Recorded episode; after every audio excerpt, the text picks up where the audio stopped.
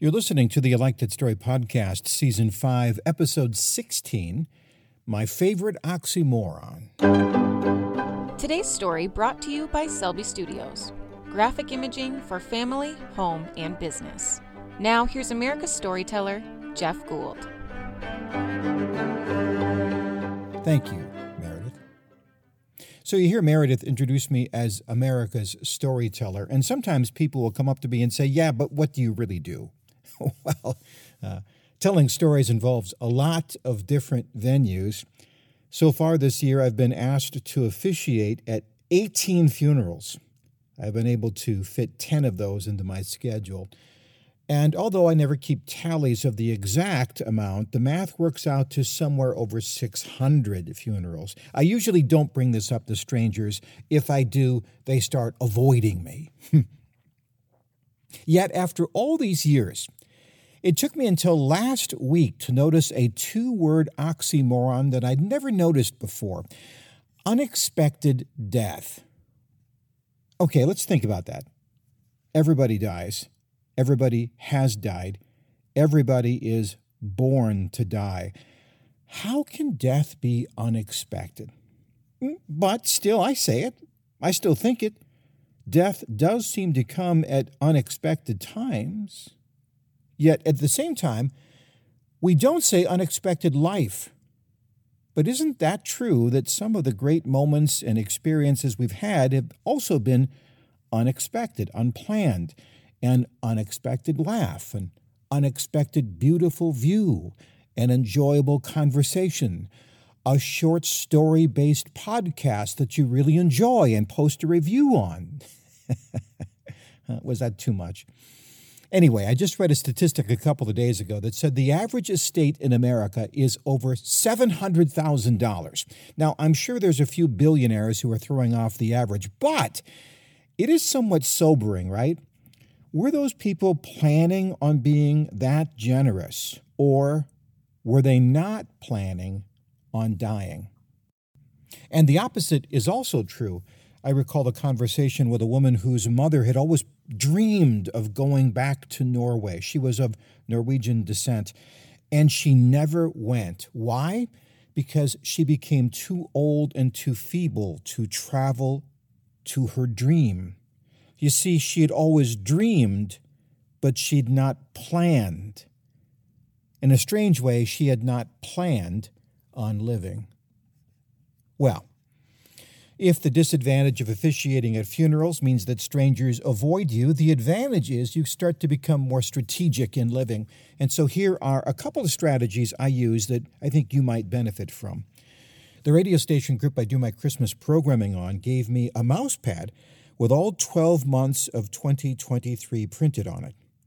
And so I have some color coded Sharpies, and I've been highlighting the dates going forward. I have approximately 20 dates that I am looking forward to and planning for. Three weddings, one as an officiant, one as a guest, and one as father of the bride. I have these color coded as purple for celebrations. And when I get a chance, I imagine what those days will be like. I am planning on living on those days. And I don't mean as in breathing in oxygen, I mean as in taking in the scenery, thinking, noticing, enjoying, savoring. Also, in those purple days of celebration, I expect the birth of a grandchild, a road trip with my wife, and of course, Fourth of July's holidays, Thanksgiving, Christmas. And I have eight speaking engagements scheduled. I've highlighted those in orange and red. I guess I could call that work, but it's far more enjoyable than that. I anticipate the uh, challenge and the satisfaction of doing those jobs. And this is how I plan my life. But there's also an unplanned life, isn't there?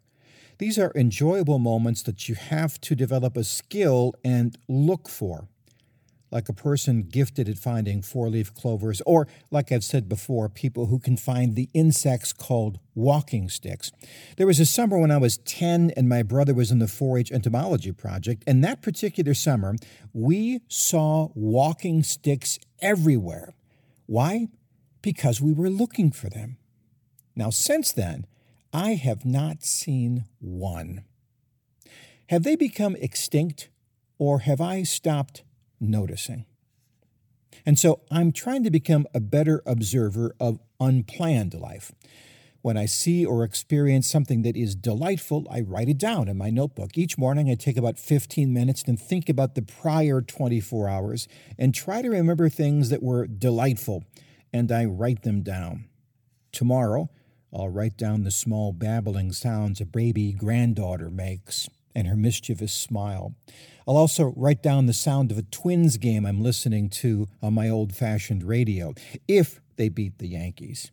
If they lose, I'll probably skip that part. The best life is the one that has been anticipated and the one that is also savored, the one that is expected.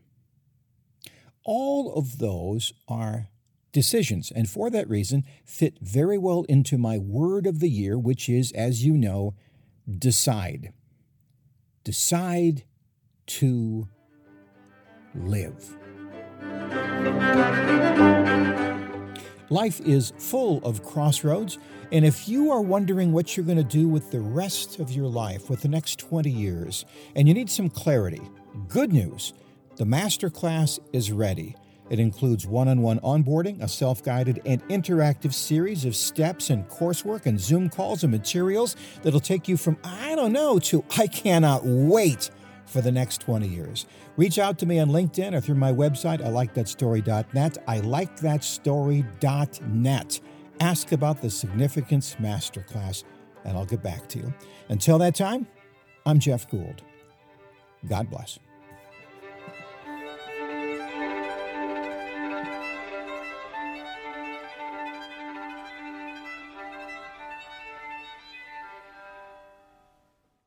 This podcast is a part of the C Suite Radio Network. For more top business podcasts, visit c-suiteradio.com.